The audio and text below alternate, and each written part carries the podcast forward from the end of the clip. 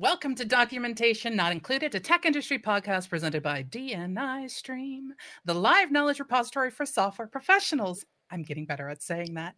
It's Thursday at 7 p.m. British time. We are live on twitch.tv slash DNI Stream. I'm Josie Howarth. I am absolutely burning up. I don't know where the temperature has gone so high, but as always, I am joined by the man who has epic posters, amazing t shirts, and a beard that just won't quit. Hi, Chris. Hello, Josie, and hello to everybody in chat. Thank you very much for watching and listening. There's already a few uh, people having a chat in chat, so thank you for that. Um, your comments are always welcome. It is a live show, so please do get involved if you have anything to say, you've got any questions for our guest, or just comments in general. Always welcome. Always welcome. So before we get going, let me introduce our guest, uh, Parul Singh. You have an opportunity now to introduce yourself, tell everybody what you do and why you're here. Hello, everyone. I am a first time live streamer. So, thank you so much to Josie and Chris for pulling me this far out of my comfort zone. Um, but I'm I'm really really honoured to be on this podcast. So thank you for for inviting me on. And um, so I am a software development recruitment consultant at Manhattan Partners. I'm also a mental health ambassador for the company.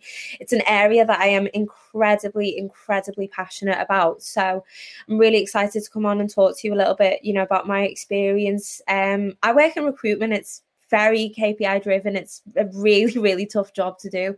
It's good money if you if you do it well, but you know, if it was that easy, then I guess not everybody will do it. So I think a lot of people it does lead to burnout. And um, so hopefully it's something that, you know, a few people can actually relate to as well as it does apply to other industries. So Thanks for having me on. Oh, as you probably oh, guessed yeah. the accent as well, I am from lovely Liverpool, so up the Reds. It's where I am at the moment. so that might that might ruffle a few feathers. Don't know what that means. No idea. I've got. I've, I've, I've don't follow football. The funny thing is, Chris and I, when it comes to football, we're just like that that that's a thing that involves some kind of inflatable object, right? That's like sort of oblong, or is that rugby? Yeah, that's I mean, rugby. yeah, we we have no clue. Isn't there a bat but involved yes, or something? You hit a bat? Is it no, a flat bat or is it a round bat? but yeah, that, that's Chris and I.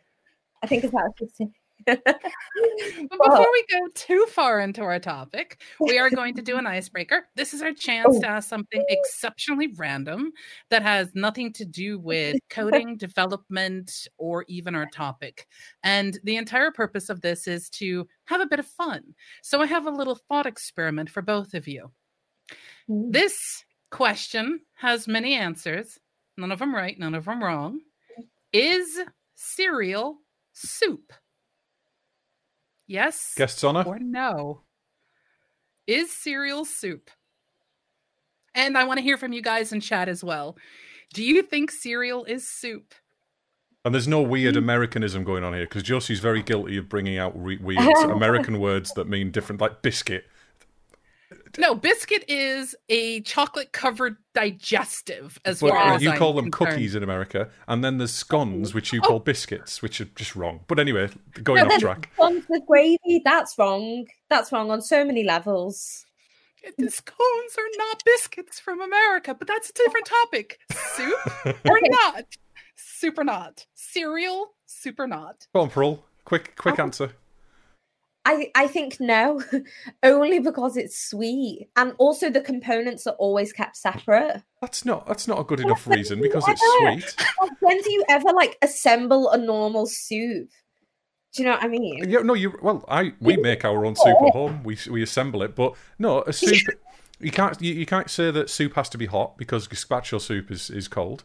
You can't say that mm-hmm. soup. I mean, soup generally to me is savoury, and a cereal yeah. is more often than not, it's sweet.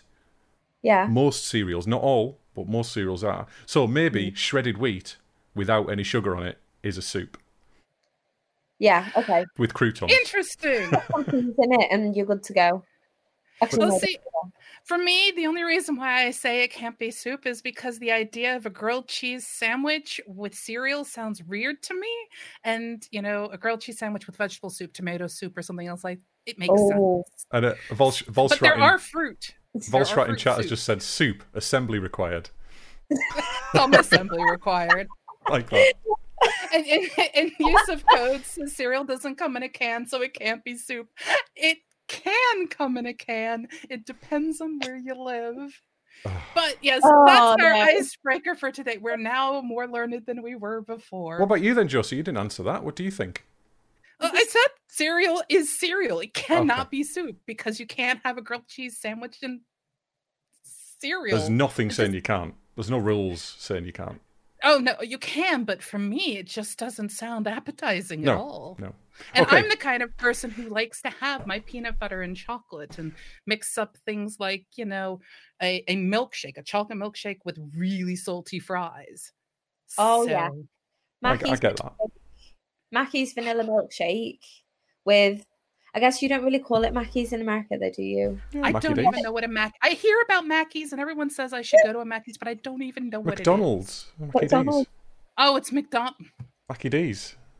I've been here since No, 2003, no, and I have never heard McDonald's referred to as Mackey's. Actually, I take that back. I heard it from one other person, and it was in Final Fantasy, the MMO. Someone in one of my crafting circles mentioned. I had no idea what they were talking about, but there we go.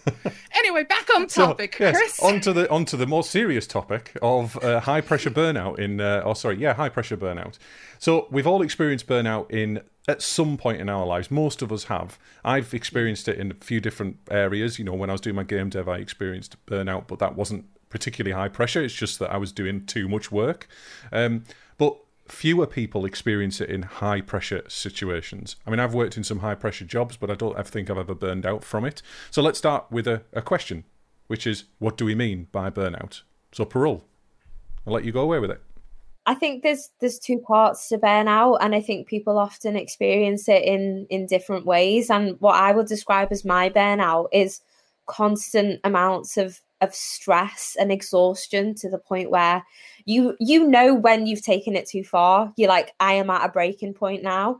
You feel it on a physical level and you feel it on a mental level. Your brain stops working. You like physically i just couldn't move out of bed. I just felt like completely broken. I was just crying all the time. And i'm like i'm Mm. not i'm not generally like a sensitive person so like i kind of i knew something was wrong i'm usually quite and in in the recruitment job you've got to learn to be like quite a quite a tough cookie so i knew that i'd actually got to i got to that point so that's probably the long and short and i think it just it varies for everybody but that will be the main things you See- get very you get very snappy you know you can't concentrate and either I think it- too much or not enough I think it manifests differently for everybody, really. I think, you know, I mean, I, Mm. I think the snappiness is probably a repercussion of the of the burnout, Yeah. of the stress. I think it's the anxiety and the stress that it causes that's the Yeah. um, the key the key thing, and and people get there in different ways as well. Yeah. I know for me, when I went through a burnout, I stopped sleeping because I couldn't focus. I couldn't stop this. Now, my brain in general is one that never stops anyway. So adding in additional uh, multi-threaded processes that are literally stopping the buffer in my brain and filling it and making it impossible to actually come to a decision or a consensus or something like that. That's when I know I've reached that point. But for me, I stop sleeping. I start obsessing about the tiniest things involving the work that was involved in that. Um, and it, it's it's when I ended up being unable to make choices or definitive decisions. And every time I'm like, you know, I just need to do this, my brain went, yeah, but. Now, I know as someone who runs my own company, risk assessment is a natural part of everything we do, whether we're taking on a new client or we're working on a particular project or we're making a business decision about a product that we're suggesting or doing whatever we're doing. So, risk assessment is something I'm really used to. So, when I reach that point where decisions, what decisions? There are no decisions. Mm. I can make a decision because if I make a decision, then I've like it is, for lack of a better term, manic without being manic or following along the manic depressive cycle or something like that. It was just this constant barrage, and sleep just didn't exist for me. And then I got really, really, really tired. And then everything starts falling behind because you can't make decisions. So, because you can't make decisions, projects become longer and procrastinatory. I don't think that's mm. a word, but I'm making one up and we're going to go with it. procrastinatory. I think again, I've I've had it manifest um, like stress and and burnout from situations, um, from work situations at least. I've had it manifest physically as well. I've had rashes. Ooh. You know, I've had my eyes have gone all um, yes. red and and blotchy and rashy, and I've never had that. I don't have skin problems or anything like that, but it just yeah. it happened, and it was soon as I left that job, which was it had very unrealistic expectations, and I knew that at the time, but I was too inexperienced to really recognize it, if you know what I mean. Um, I, as soon as I left the job, you know, after a little bit of healing and, and rest, the those kind of issues went away. I've had I've had the same, you know, myself um, just from not necessarily being overworked or being uh, being in a high pressure situation, but not really knowing what's coming up. Um, mm-hmm. Parul will be aware of this, and certainly you will be, Josie, from uh, from our previous discussions. The IR thirty five thing. I don't yeah. want to go into it into the detail, but that has, especially because I've spent so much time on LinkedIn reading posts and and spending a lot of time around it, the uncertainty surrounding that. A few months ago, I was losing. I, I just lo- I couldn't sleep at all, and I have never ever experienced lack of sleep in my life before. And mm. That that's stress, though. But we're talking about burnout that causes the stress. And I don't yeah. think maybe social media burned me out there. I don't know. Maybe that's that's what it was. I think I, there's different. Yeah. No, go, go ahead. No, I was just going to say that the, there's different sorts of like levels to it, isn't there? So I think the the burnout is the point where you're like something is dramatically wrong here, and this is what I wanted to talk about: is that how can you identify that before you get to that point? Because for me, I it led to me going to the doctors finally being diagnosed with depression that I'd probably actually had for a while before and I lo- I lost a lot of weight. I lost a lot of weight, which I've managed to put back on. Thank you, lockdown and many bakery items. But like that, like that's really bad. You know, I couldn't, I couldn't eat. I couldn't eat, and I love food. I think something that uh, should definitely be addressed is when it comes to doing any kind of work in today's environment, especially in work where the stuff that we do is almost 24 7 you know mm. I, I, watch servers and if uh, something happens to a server at 3 a.m i'm up dealing with it regardless of whether i have a meeting at 7 a.m the next day like the, there is something to be had for the 24 7 environments we live in. But we also have this sort of weird unrealistic um threshold of what's expected by us by people who don't understand what it takes to do our jobs, whether we're mm. in development or in the IT world. Um, unfortunately, or fortunately, you know, the people who run companies, uh, or I'm talking like the bigger companies where you have your CFOs and your CTOs yeah. and your CEOs and things like that, and your different department heads, et cetera. A lot of them don't understand what it takes to do the jobs at the lower levels so the people who are on say the network teams or the security teams or the the development teams or the testing teams or things like that and then they will set expectations for output of some mm-hmm. kind and even i think unfortunately in schools you're kind of taught this as well you're supposed to embrace these almost unrealistic. Goals that you have to have reviewed with your manager every year to make certain you're following the actual rules that have been set by the company. Now, oh, I'm talking about the people yeah. who actually work in the environments. Now, you and I, Chris, if I have to sit down and have a one on one with my boss, I'm having a sit down with myself or my husband, who's the director. Of the last time someone well, tried but... to sit me down and have a one-on-one with me in that situation, they got a mouthful. Put it that way, because I, I, at the end of the day, I'm independent and I have been for a long time. But anyway, getting off, I'm getting my, off topic again with that. my my point is though, there is this sort of almost belief that we have to be constantly moving, that we mm. have to be constantly going after the next goal, that we have career. to we have exactly that we have to be doing that and meeting these really unrealistic things and when people don't get a chance to stop and breathe i think it starts to build up and i know mm. so many people unfortunately who don't see the warning signs um, unfortunately i'm very aware of an individual who self-medicates through drinking and they don't realize that that's happening. Um, a lot of companies don't seem to have a good understanding of mental health, although hats off to John's St. John's Ambulance and things like that, and people who are going for their um, mental health first aid, which is yeah. actually a thing now. Mad mm-hmm. props, my husband's going after that. I love him for it. But the the need to have a, an awareness of people not just accomplishing whatever goals are set by the project or the company, but the people themselves need to be seen as individuals and guided and protected. Mm. So I think it's important to at least acknowledge that we live in some cases an incredibly fast driving, yeah, no stop, pedal to the metal companies. I just accidentally played something I didn't mean to play, but I was going to play it anyway. So let's uh, jump in with this. Uh, Yusuf Codes uh, has just said, uh, "Not getting a chance to breathe. It's something that he thinks a lot of people can relate to, himself included."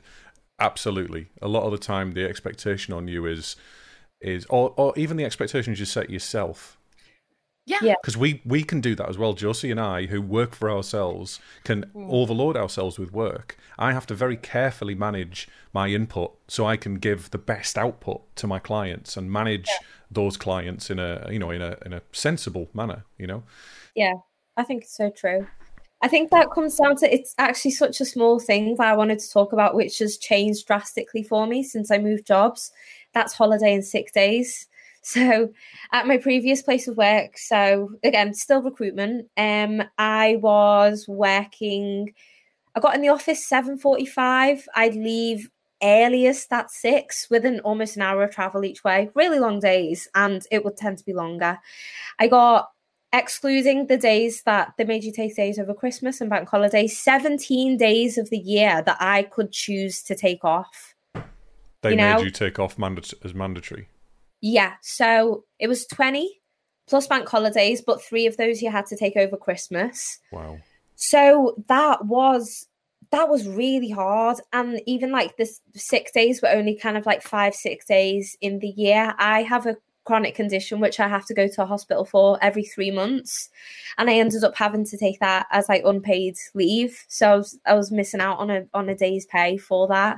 SSP is another thing that can be a pain because it's this guillotine that is held over people yes. but whole nother topic well, sorry but then like it doesn't it doesn't have to be that way and i think people who work in like high pressure environments like recruitment i think not not saying that's nothing to like my previous company, but because a lot of companies are like that. But the one the one I work for now, Manhattan Partners, I've got I've got unlimited holiday days. I no longer have to count down every time and figuring out what I've got left for the year and like, oh, okay, if I take four days off a holiday here and then none of that. I take it off when I need it.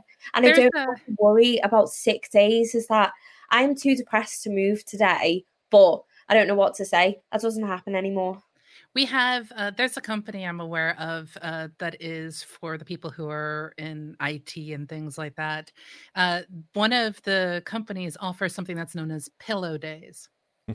And pillow days, you get a you get a certain amount of them because they don't yeah. want you to exploit them, yeah. mind you. But pillow day literally is you've woken up, you look at your pillow, and you decide, "Nah, mate, not today. that's more. In, that's more interesting than work today. That pillow. yeah, exactly. At which point in time, you can just text and say, you know, I'm taking a pillow day. Yeah. No questions asked, and you, are not meant to say, I'm taking the day because, uh, uh you know, mental I didn't sleep. My neighbor did a thing. It's a mental health thing. Like you don't need to say anything. It's just. I suppose know, that, that sets a precedent, a doesn't it, with the with your employees or your team members to to so they, they don't feel pressured to have to tell you and give you excuses or even make excuses up. You know, I'm not saying that people do that all the time, but no. some people sometimes do. Do you know how much then, easier it is to say to your boss, "Hey, man, I had a really dodgy curry," compared to, "Yo, man, I'm having suicidal tendencies." Yeah, it is. You can't so say that. If you're in that situation, you can't say that out loud. No, you, you, yeah. you cannot say that. To, and that's the thing about anxiety, uh, uh about you know if if you, I mean, I don't know. I've never experienced that, but I know people close to me who have, and it's difficult for them to even admit it to themselves, let alone admit it to other people and say it out loud.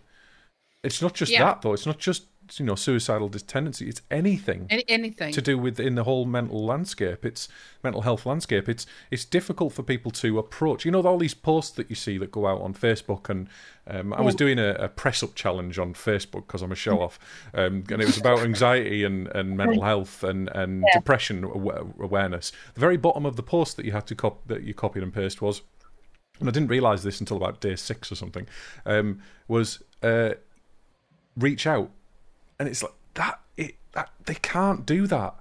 That's the yeah. problem. They can't yeah. reach out, or they can, some of them, some people can, but they, I, it's difficult it, to do that, and you need to I reach out to them. I think that this is one of the hardest parts of anything to deal with mental health. If you are a carer for someone who has mental health of any variety, or you are yourself working with someone who has things like that, the most difficult thing is well, how do you make it so that someone who is going through something feels they can reach out. And honestly, there is no easy answer because everybody I know who goes through the different spectrums of anything from schizophrenia to BPD to like depression, like it, it is way too varied. We can't just turn around and say, here's how you do things. But one of the biggest things that I've seen happen in this country that has changed over the years since I've been here is an acceptance of the fact that mental health is something that should be discussed and not criticized or derided or um, literally looked down upon. And mm-hmm. it's weird because I've had to watch that happen. Whereas where I came from, when I before I moved over, even back in the early 2000s, in the yeah. United States, mental health was everybody knew about mental health.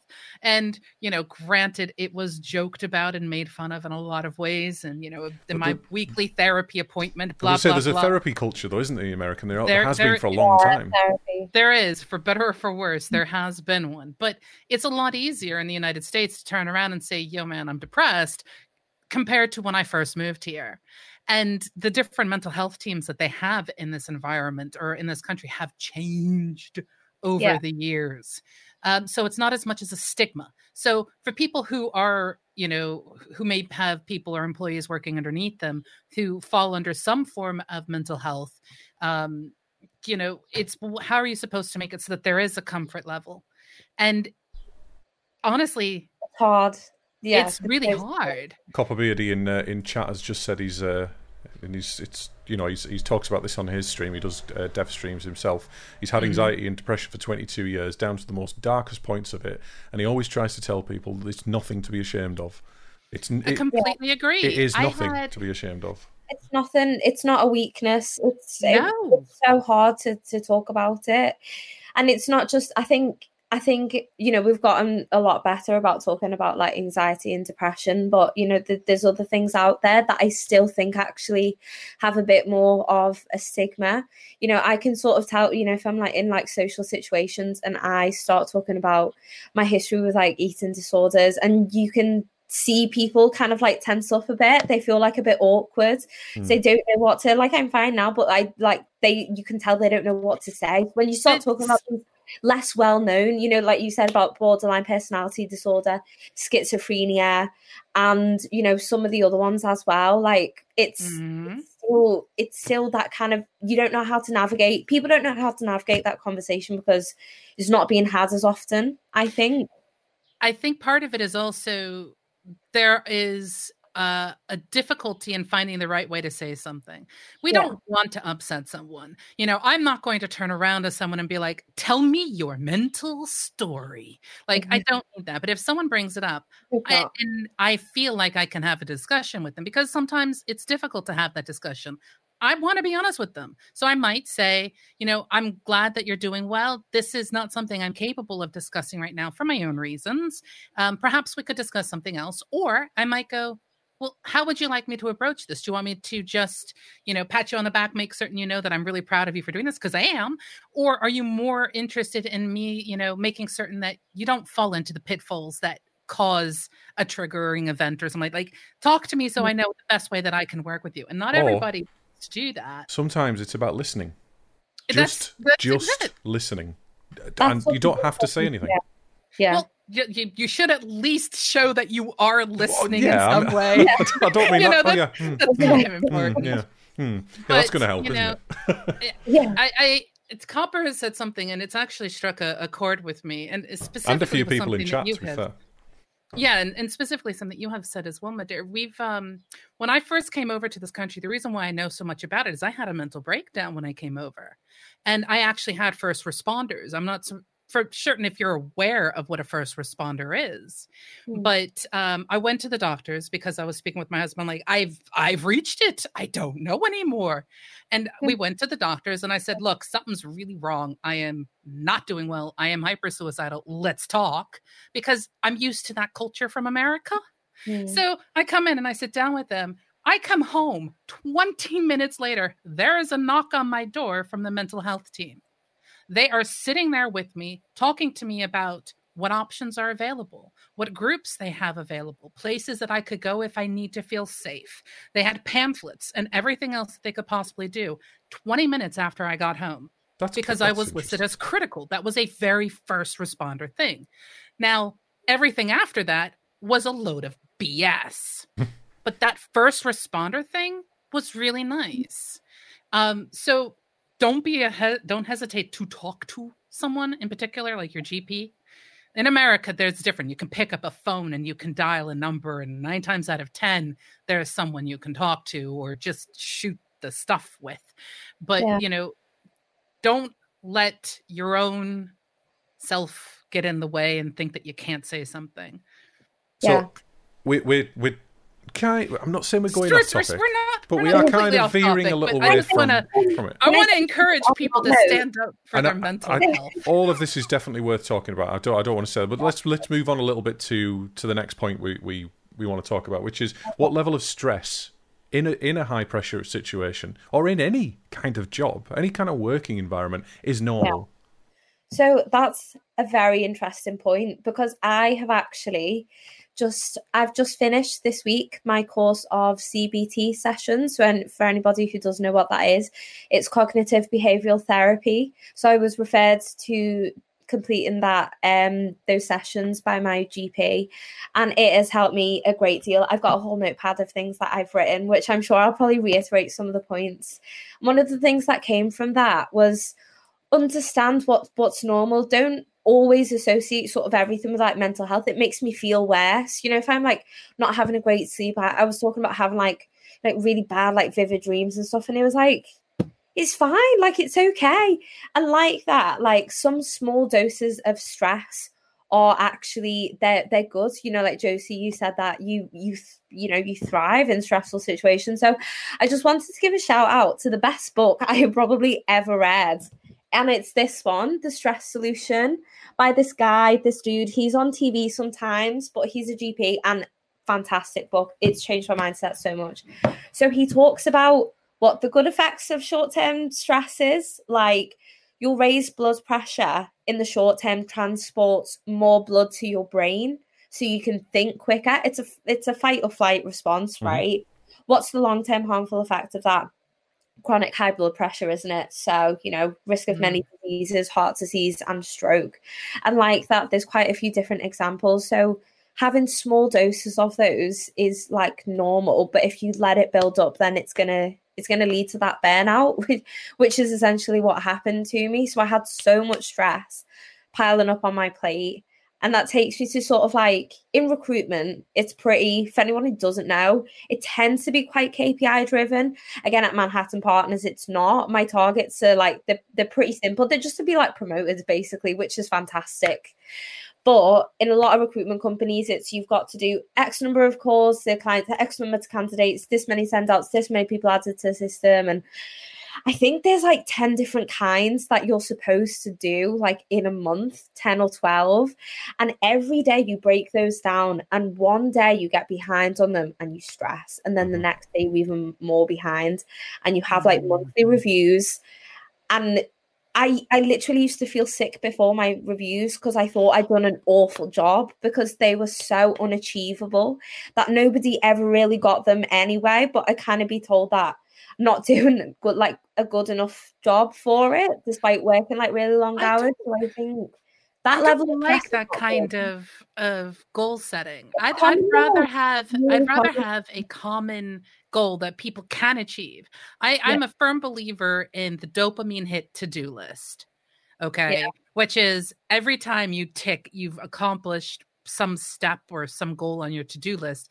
You get a tiny hit of dopamine. It's it's basically the gamification of work. It's what you see inside of uh, achievement and things inside of games, those tiny little dopamine hits that we get as gamers as well.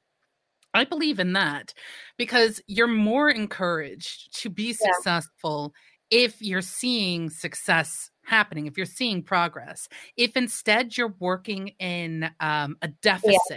and always yeah. working in a deficit, it's not healthy. It doesn't sound right to me. it happens. Sorry, Volshot, Volshot in chat has just said, looks oh, at to do this, size. looks at to-do list size. I will tell you this: if you find yourself doing to-do lists and you are sighing at it, you've got the wrong things on your to-do list. In You'd fact, shrink it down. I more. love a list. I love a weekend list. You know, I make one of like all the errands that I've got to, got to do on a weekend on nice little pink thing. Oh, I love it. I that love really, it. That really helps because I don't know. Have you mm. heard of the carrot and stick analogy? Oh, I know yeah. about carrots. I know about sticks. you know what, what analogy in particular you're referring to? well, it's just it's just basically like a motivational thing that I got taught in training, and it's essentially like people are either motivated by the carrot or motivated by the stick. So the stick is hitting you and you're running because you're I don't know. It's kind of it's pretty crude to be honest, but do you know what I mean? So kind of there's people out there who are scared by let's just imagine it's like a little like rabbit or something and it wants you know the carrot i suppose and so yeah so the stick is people that are motivated by like failure you know they're scared if i if i don't do this and you know really gets them into gets them into gear to like working really hard not necessarily a negative thing but there's people who are like more carrots so that's you know you dangle some sort of like reward or achievement in front of them and they they go at it that's what i do i have i have carrot not physical carrots, but like little sticky notes. I don't know. I like the idea of you going, you know you what? can only see this side, so you don't know what's going on behind the screen. I, I only say that because I actually have carrots from my dinner because I've been eating raw carrots today. I'll tell you what, so... our, our guinea pigs are motivated by carrots. Ah, they really are. there you go. but yeah, I, I get what you're saying. You know, for some people, the stress is the cool. stick for some people it's the reward i know I, for example i know some people who actually will procrastinate getting to the end of a project not in mm. the process or the start because the idea of it finishing scares them mm. and to them that is not a reward a project being done is uncertainty going back to what chris was saying earlier you know that that uncertainty is the stress so for them the end of a project is horrible. For someone else, the end of a project is a proper milestone. Break out the champagne, let's celebrate. And then for mm. other people, it's just, eh, okay, so it's over. What's next? And it's finding the thing that works best for you and acknowledging that that's what works best for you. Because I think, like I said, society can blanket and say everyone should work this way everyone should follow this particular business methodology because the CEO read it in some seminars, so everybody should have a carrot. Well, the carrot's not going to work for everybody. The yeah. stick's not going to work for everybody, and heck, cake might not even work for everybody, which just seems like a sacrilegious thing there's to a, me. There's a, to-do list chat going on in uh, in chat at the moment, and uh, Yusuf has just said, "I tend to prioritize when I get to this level of to-do lists that they can't, you know, you can never get to the end of. Sometimes yeah. there's just too there's just too much to do, so prioritizing and limiting yeah. it can help." Which is exactly yeah. what I do with I... all of my to-do lists. Unless it's a really simple thing like need to cut the hedge outside, you know, I need to go to the shop and get milk, you know, simple things. If it's work related, I have to prioritize because work's never finished ever. The thing that, uh, the, well, yeah, saying that the truth. I think the thing that is also important is you have to forgive yourself. Yeah. If you get to a day and you can't get your to do list done, don't immediately turn around and beat yourself for it because that actually adds a level of stress. Yep. Um, I used to be the kind that ate that. I loved having that that pressure to that extreme. I now know that I need the balance. There's a certain way that I need my stress fed to me in order to be incredibly productive. Um, but when it comes down to it, I had to learn to say to myself, you know what? That's okay. Today, no. That that that isn't going to work today. Instead, what I'm going to do is this. And instead of sitting and spending my time uh, almost obsessively thinking about how I didn't accomplish the goal or the to do list I set out for myself, I went, it didn't work today. Why? How can I change that? So I started taking a much more proactive approach to dealing with that because if I spend all my time wallowing in how much I didn't accomplish, I start doing a spiral for depression. Instead, yeah. if I sit there and I say, you know, I didn't accomplish that today, why? Well, in my case, there might have been a health reason, um, or there might have been some mitigating factor that I had zero control over because I have zero control over whether my clients want me to get the work on time or not, or, you know, things like that. Or did I misplan this? because I'm still learning. Maybe I should have broken this down a bit more. And by taking a proactive approach to it, I see that there's a light at the end of a tunnel, for lack of a better phrase. I really hate that phrase mm. because I, I think it it it derails from the beautifulness of what a tunnel can be. Got some uh, golden nuggets going on in chat today. I swear, everyone loves it. Loves a bit of mental health. Um, we do. So, it's such an important topic. Copperbeard has yeah. just said, "Think of what you managed to do and not what you did not do." I think that's yeah, really, really good point. I think actually having mm. what I've started doing ha- have a bit of like consolidation time. So this is one of the things I wanted to say about, but he's preempted it. Sorry, whoever put in that question. Copperbeardy it was. Copperbeardy. Yeah. Copperbeardy, thank you for that. It's one of the things that I wanted to talk about is what actually prevents burnout. So it's actually understanding that you are a fantastic human being and you've probably got a lot done that day that you actually don't realize. So sometimes taking a few minutes at the end of the day to have a little bit of like consolidation time and think about I use like a nice little day planner thing which is split into sections, which I'm not going to show you too much because that's just stuff written on it. Got morning, afternoon, it's confidential. All right. little targets I set I'm just smiling. Might be other recruiters looking at this. I don't know. I'm just kidding. Then I've got priority tasks and like admin tasks. So because I write stuff on there like as I go. So first of all, it helps me with my organization.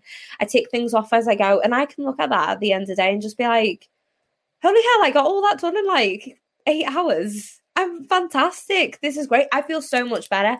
And 99% of the time, there's still stuff left over that I then put onto the next day's planner, and that's fine it's natural. That has helped me so much. And like I said, is that I no longer work to like a KPI thing. I'm not told I have to do. So massive testament to how the directors run this company because it's not like any other that I've seen before. And this is why I joined. Is that they're not telling me that if you've not done 20 calls today, you you've failed. Like what like what have you done? But there's a lot of companies out there that are like that because they let me I've now found this is what has helped my mental health so much is finding a sense of purpose. You know, you can put so many like tangible things like meditate, yoga, medicate as well, all these sorts of things. But I think the thing that has truly made such a difference is finding a purpose, being able to work in a way that I love and I can make a difference. I, I have to I have to piggyback right on that. okay. Um, I I live in the philosophy that the and this works for me. It might work for someone, but it's not going to work for everyone. I live in the mental state of needing to balance out entertainment and purpose. If I find myself sitting there going, I have no book to read that interests me, no television show that I care to watch, no movie I wish to do, no game I wish to play. I immediately divert my attention to something that has purpose. And purpose can be defined as anything from working on a task on a project to learning a new skill set or anything else, because it, to me, that has purpose to it. It's not just a frivolous amount of relaxation or, you know, something else like that. It has purpose. And when I find myself mentally sh- like falling behind on the purpose side and I'm slowly going, uh, uh, what? I then move over to something that has a sort of entertainment value to it.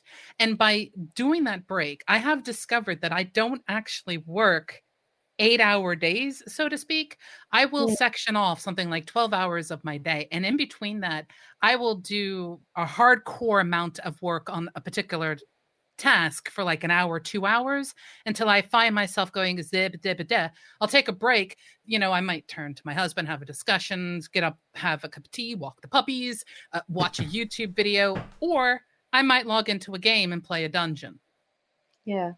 By the time I've done that, and this has actually happened to me very, very recently because I'm on a couple of really big projects right now, I found myself stuck and I could not figure out how to get past a particular problem. And I went, I, I can't do anymore. I just, I just, I was at that frustration point, not a burnout, but just a high ugh, frustration mm-hmm. point. And I just put it down. I went, that's it. I need to go kill something. So grabbed a couple friends, went into a dungeon. Midway through the dungeon, whooching, I had the epiphany and I went, ah. So I'm like, great, now the dungeon's done. Gotta go back to work, guys. Love you.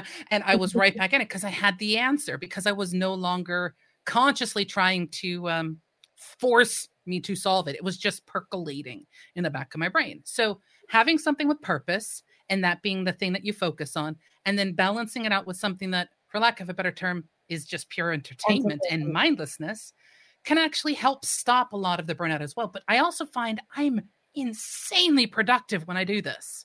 Yeah. Insanely productive. Something that might take me a 40 hour project, I can actually break down to about 30, 36. Yeah. Maybe even a little bit less, probably about 30 to 32 hours in a project because my focus is so crystal in those moments of purpose. That's yeah. that's how I that's how I structure my day. I mean, I said I don't. We, I've had bouts of uh, of burnout, and I've had bouts of depression and feeling, you know, feeling less than you know I, I currently do at the moment. You know, for feeling less about myself rather, uh, which I, I, I still can't pin on depression. If you know what I mean, I just I just don't feel as good and as as egotistical, I suppose, as I normally do. It's maybe not the right word ego. Chris I don't know. Feel egotistical. You know what I mean? I don't oh, feel I don't feel on form. Um, but the way that I, I structure my work is I have a I, I created a spreadsheet a few years ago that's just every day I've got a load of columns on it and I, I put formulas into it because I'm a programmer. This is what we do. Mm-hmm. I put formulas into it that allow me to put in a start and an end time, and then a task. And I do that, and I just do that granular each day. Because I only got six or seven tasks that I might work on within a day, so there's plenty of room on this spreadsheet. And then it works out how much time for each day that I've I've worked, and then adds it uh, all together at the end. So I can I can I don't work seven and a half hour straight days. I haven't done for a long, long time, but I'm very, very productive because exactly what Josie just said. The way that I structure my day is around me and around right, if I need to have a break or I need to have a two hour lunch today, I'll go and do it. Or if or I need to pillow day or your or, guinea pigs just, need love. It doesn't happen very often at the moment, especially when I've got lots of work on and I'm quite focused. But if I do need to play a game, I will, and I don't feel guilty about it. Absolutely. And if anyone tries to make me feel guilty about it, I'd just give them the spreadsheet and say, I didn't charge you. it wasn't part of my day, so leave me alone. Well, that does come with like being like your own boss as well. You know, yeah. if you, you work for a pretty corporate company and you're being like, you know, you're being like micromanaged, it's, it's practically impossible to do these things. There I, are some I people who drive some micromanagement and some people who don't. I think as a grad, right? So right. you know, as a grad, you you know you, you you're new into the work world, and you don't you don't know what to expect. You don't even really know what your rights are. You know, like some things definitely a little bit shady. You know, around like some of the sick day stuff. Anyway, that that like we said, story for another day. Mm. But I think mm. sometimes like you don't what like I always ask myself like why didn't I just I was so unhappy why didn't I leave sooner and I Confidence. think it's had to take it I had a lack of confidence, which you know I always, I, I, always, always have, and I think anyone who knows me does know that I'm, I'm pretty brave. So I don't, you know, looking back, I don't really know, and I think I was just, like you said, the un- uncertainty. It's, it's really, really scary. So I guess like something that I really want to give advice out to people is, like, hundred percent know your worth, and if it's that nothing is worse than no, sorry, nothing is worth you losing your mind or your mental health over because trust so me, so hard true. to go back. So hard uh, to go back. Statement. Will, yeah, there are places out there that will that will take you for you know they'll treat you as you are worth. Do you know what i mean? So i think no matter what industry you work in i think you know if you're a recruiter with experience i think you're probably safe to say that you, you are in reasonable demand. As a developer you're in pretty high demand as chris probably knows and josie as well. But i think no matter what no matter what industry you're in i think there's you know honestly just just ask yourself the question. Have those conversations with like managers which you know I, I have had like in the past that actually didn't really amount to anything and i think that's part of the reason i decided you know it's time to go. But you know my my time's kind of done here I think you know I've ended up somewhere where I I took the plunge. It was absolutely I changed jobs during lockdown. Mm. Like who does that? Insane, but best. A lot of people, in fact, at the moment they've had to. in some cases, A lot of people have had but, to change jobs, but yeah, out of choice, but, it's different. You know. yeah, it is. I mean, like who you know, I I did this all out of choice, and it was a it was a really big jump to make. But like I had had the faith, and it's done me like a world of good because I work with you know like complete autonomy in my day almost just like you to do like you're your own boss i still have bosses but i still work to you know the ways that i i want and it works well for me they say to me, you know, if you want to take an extra half hour, whatever, over lunch to exercise, that really helps my mental health, right? They said, do it. Like, it's absolutely fine. You don't even have to like make up the time. But, you know, previous jobs, I would have had to have like two promotions to get that three times a week, you know? Um there there's there's different values and it comes from i yeah. it comes from uh, we live in a very skewed society where the companies that have been around for a very very long time can sometimes be really really hard to change because yeah. they are the tankers of the ocean that if you need them to turn around they're going to take a long time to move and change but yeah. i want to also point out what voltskrak has said and lead on to that with what yusuf has also pointed out because voltskrak has said not feeling guilty for taking some time for yourself is an important skill in itself. And it really is because when you feel like one of the most difficult things with imposter syndrome is believing that you're allowed to have time. Yeah. And allowed to put down tools, so to speak. And then Yusuf has, yes. Oh my gosh, failure is like I can't yeah. even get to tell you just, how many times I fail when trying to watch one of my dev streams and you'll see how much of a failure I am. Even though I come across Actually, like a confident person, I'm failing all the time, but I'm learning from those failures as well. The, the best thing you can ever see, there is actually a clip of this that someone has done from our show where Chris makes a comment and all of a sudden he starts shrinking further and further and further down. Oh. He basically threw a temper tantrum like a little toddler. It was so adorable and so perfect. But the thing is, it made sense from where he was at because like I don't want to do this anymore. But I'm like, well, this is how it goes. Point is, though, Yusuf has also added I left my first ever dev job on an industrial placement because my mental health shattered. I was completely taken advantage of and suffered as a result. Yeah, oh. I think that is unfortunately the lesson most of us have to go through. It's almost not like someone is going to teach you to prevent that. It's almost like you have to experience it to be one in the field because unfortunately. There are companies, and I know of one right off the top of my head, and I'm not going to name names, but because of the way that they work, there are people who care about their jobs and the people they work with and the company, and they give and they give and they give. And it's become de facto now that they give anywhere between 80 to 90 hours a week of their time to the company. And if they ever don't, all of a sudden they're not doing their job. Mm. Don't let it become an industry standard. They're not a team player anymore. Exactly. Oh, yeah. And there are companies that will suck you dry. Mm-hmm. Don't let them. I was, I was, I was, um, I was actually speaking to. Uh, I won't go into why, but I was speaking to Parul's, uh, one of Parul's colleagues. I, I think you boss potentially yeah. today. Um, yeah. I, don't, I, don't, like to use the term boss. I don't like that word, but you know what I mean. She she runs yeah. the company. She's she's a partner in the company. So, um, and we was I was saying saying exactly that. It's it's difficult to. Um, I kind of got lost then. Brain just went. Just whatever my point was is just gone. Well, we're almost at the BYOM. So, do you have anything you want to say before we head into the BYOM? Or we can do it and come back if it comes back to you. Yeah. What me? No, no. I've yeah. no. My brain just went. Nope. Sorry. Can't like remember.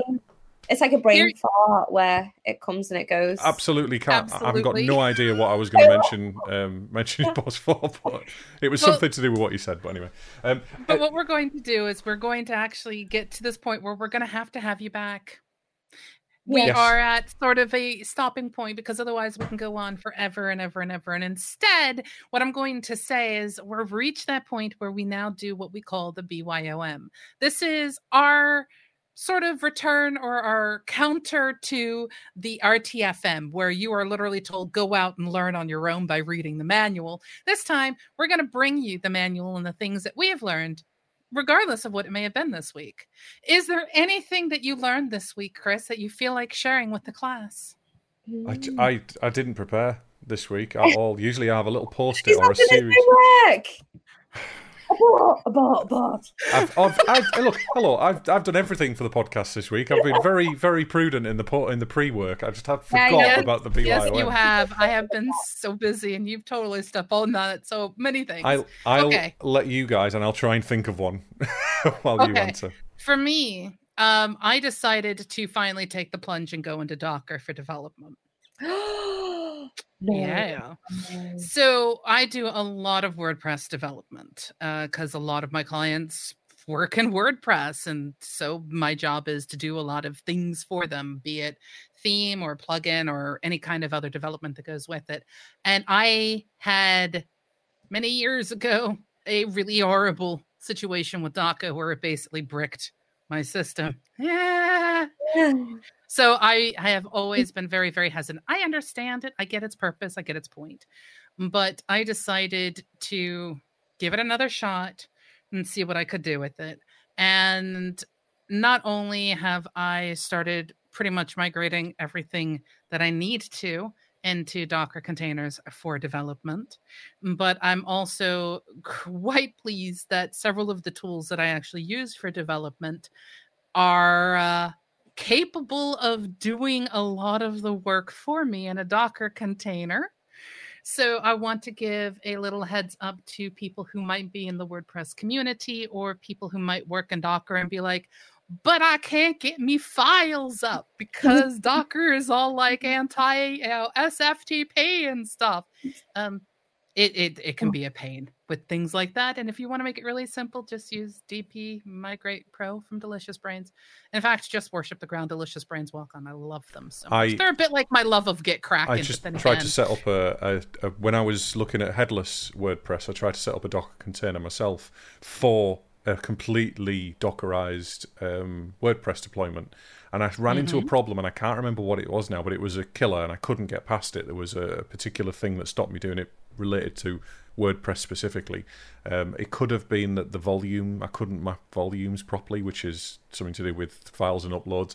That might have been it actually, uploading files and applying plugins and yeah things like that. the the uploads and the things like that yeah there's a big big thing with that because wordpress uses you know sort of ftps ftp sort of connections and you can do volumes and if you want to have a plugin etc you can map a volume very easily to like your local pc and just extract everything but that's just extra pain in the butt work instead the way that i have actually ended up working it is my local pc ends up becoming staging which allows me to do that in between process between production and dev.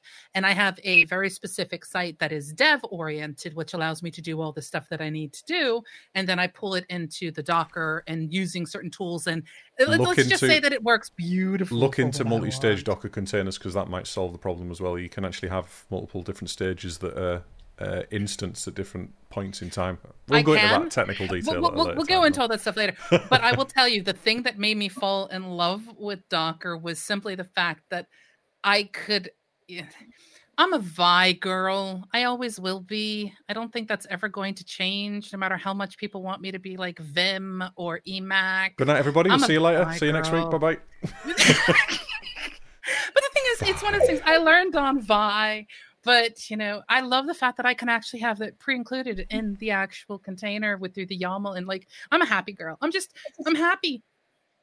Just so everyone knows, my mind was just blown because I'm not a dev.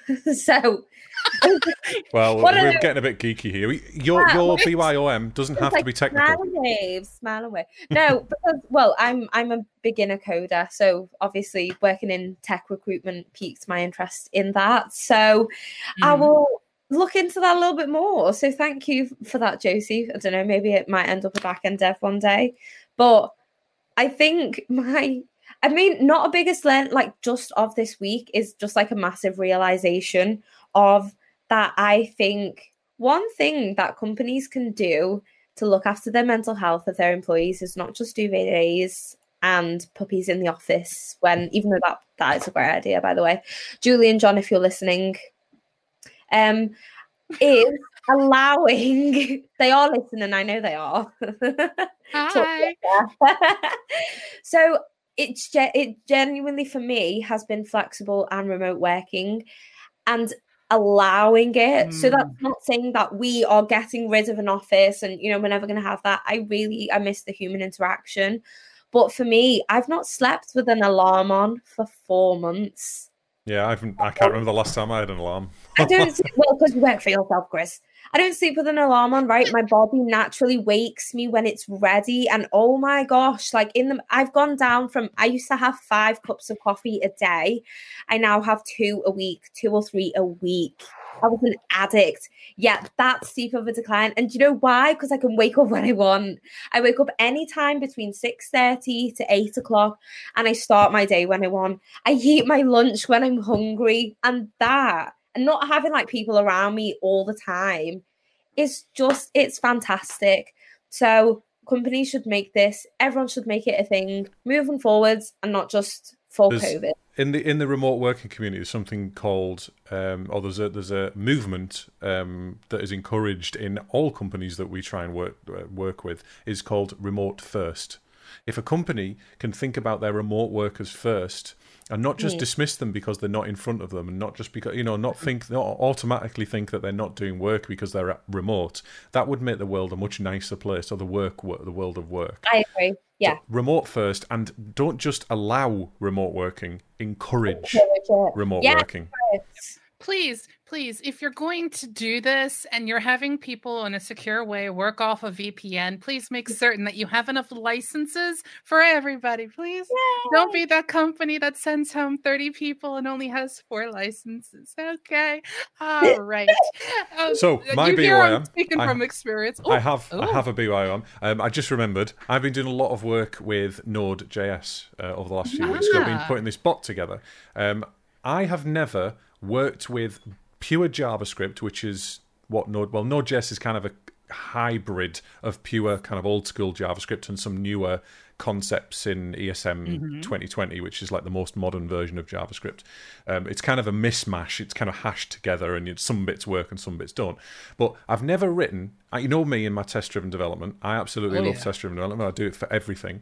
Um, I've really got into it, and I really got into a framework called Jasmine, which is being is used in Angular. Uh, it comes kind of out uh, as part of the Angular um, ecosystem. But anyway, I started using Jasmine in Pure JS, and I learned a lot about Jasmine. The main thing that I learned is Jasmine.createSpy. Now, it's just a method, but it allows you to create a method, or a, an object, because I'm going to have to give you some context here, and it's going to get deep. I'm sorry, but in in JavaScript, we don't create objects. We create prototypes, and prototypes are they look like objects, but one object can be equal to a different object if it's got the same properties on it. I don't know. That'll make sense to some people listening, but others it may not. So basically, when you create a object with jasmine.createSpy, you can create an object that looks like another object without actually instantiating it, and you can spy on and therefore mock up particular properties very, very quickly and easily with a one-liner. And it's just really nice. And I learned about that this uh, over the last few weeks, and I'm using it quite extensively now. So it's it's great. Jasmine's a good little framework anyway to get into because it's used quite a lot of places. But it's uh, it's great for for mocking and test-driven development and that kind of thing. So anyway, that was my BR. How long have you been using Jasmine? Well, I've been using it for. Uh, when was I over in Leeds? I did some work with Jasmine over in Leeds six years ago. So I've been using it for about six years, but not in anger. Um, or certainly not with pure JavaScript. It was with TypeScript previously. So I, I find it interesting. I mean, the first introduction I really had into uh, test-driven stuff was Cucumber and Gherkin. So yeah, I love the names that we have in our world. testing mocha chai It's- Yeah. it- it's- chai. Mocha, However, yeah. I I'll tell you something. As a at Mocha, recruiter, the thing I have to say is if someone gives you a huge list and says which one of these are Pokemon, I hope you know, because Yeah. we have so many different languages. But we are at the end of our show, and otherwise, again, we will continue going and going and going. Massive, massive thank you to all of you in Twitch chat who have been incredibly vocal. I will tell you some of the best alarms that you can have are dogs. I have two, Sigma and Bell, and Sigma will guarantee get us both my husband and I up at exactly the wrong time, which is like two minutes before the alarm goes off for my husband because he needs the alarm. Me, I get to do the thing that Chris does. But yes, I agree with you guys. Puppies are great. So Thank you to you in Twitch chat for your amazing contributions. Thank you to everyone listening in the future in the podcast. And thank you, Parul. You are amazing. And you need to come back. I will. I would I would absolutely love to come back. Thank you so much for having me on the show. I've really, really enjoyed it. Much to think about. Lots of food for thought. Do, think, do, you uh, want to pimp anything for yourself? Your, your company that you're so proud of, yourself, even yeah. as a recruiter, or any I little mean, projects. If you're working on any coding yeah, projects that are open source, you can do that. I will. I will bring you some more deets on my projects on the next one. I okay. think I'm, I'm, very early in my JavaScript, but um, if anyone wants to connect with me on LinkedIn, I am linkedin.com forward slash the coding recruiter one. Someone has the original. Do you know how annoyed I was that somebody had forward slash the coding recruiter? And I was like, no, you're not. when was the last time you looked at JavaScript? So I had to take the one. So I am the coding recruiter one on LinkedIn. Please connect with me. I'm always up for a chat, coding stuff, mental health stuff. I'm genuinely always here to help. Doesn't matter if it's on a weekend. Never switch off which is bad. But yeah, that is bad. Um, it is very bad. You you still have to take time for yourself as in like I'm on like LinkedIn messages, you know, it's just another form you, of like you know what it is? You're like me. It's the social interaction. You I like people. It. You like to just talk to people. Friends, you know, I like making friends. But I'm on there, so everyone please come and be my friend on LinkedIn. I would really love that. And you can follow my company that I work for my company. I said that like I own it. Manhattan Partners. We are a fantastic bunch. We do some great things together. We also do, you know, other like little like podcasts and webinars, and you'll see some events that I've shared. And um, we're doing one on diversity and inclusion. So that's a panel event on the 13th of August. So if you could put the link for that as well when you put this podcast out, we would absolutely love if some more of you could join because it's a key topic in the tech community at the moment. So that's all the pin page for me. Thanks for letting me do a bit of shameless promo. it's fine. It's not shameless when we ask you to do it. Yay! well, it, I mean, I don't know. We're, we're kind of shameless with our self promotion. Just going to say, we're just about to be just as shameless ourselves, so don't don't you worry about it. So yes, you can visit our website on www.dnistream.live, where you can get links to all our social media channels, uh, all of our podcasts, uh, platforms. There's millions of them now. I've lost track of how many places where we've got the podcasts on. And you can also use it to contact us for any reason whatsoever. If you've got a comment, if you've got a question, if you want to be a guest on the show, or you've got any kind of suggestions for topics, we're always open to uh, communication. You can get hold of us on uh, twi- uh, Twitter for that as well, or just drop us a message in Twitch. I'm always on. Maybe sometimes, most of the time, I'm always on. and don't forget to follow our Twitch channel as well. If you're new, if you're you've you're watching for the first time, we do this every Thursday, so um, get following right now, right now or else. Yep. Yep. And lastly, the audio version of our podcast and the video version of our podcast will actually be published to other channels that you'll be able to access at 7 a.m. British time on Mondays. We have made this decision. We hope it'll allow us to have a bit of a weekend and still get everything out to everybody in time. Now, we hope to see you all next week, Thursday, 7 p.m., live here on twitch.tv slash DNI stream. All that's left is to say goodbye. So goodbye to Chris. Goodbye. Goodbye, Parul. Bye. Thanks for having me. Goodbye to all of you amazing people in Twitchland and in the future podcasts and YouTube lands. Bye-bye. Bye.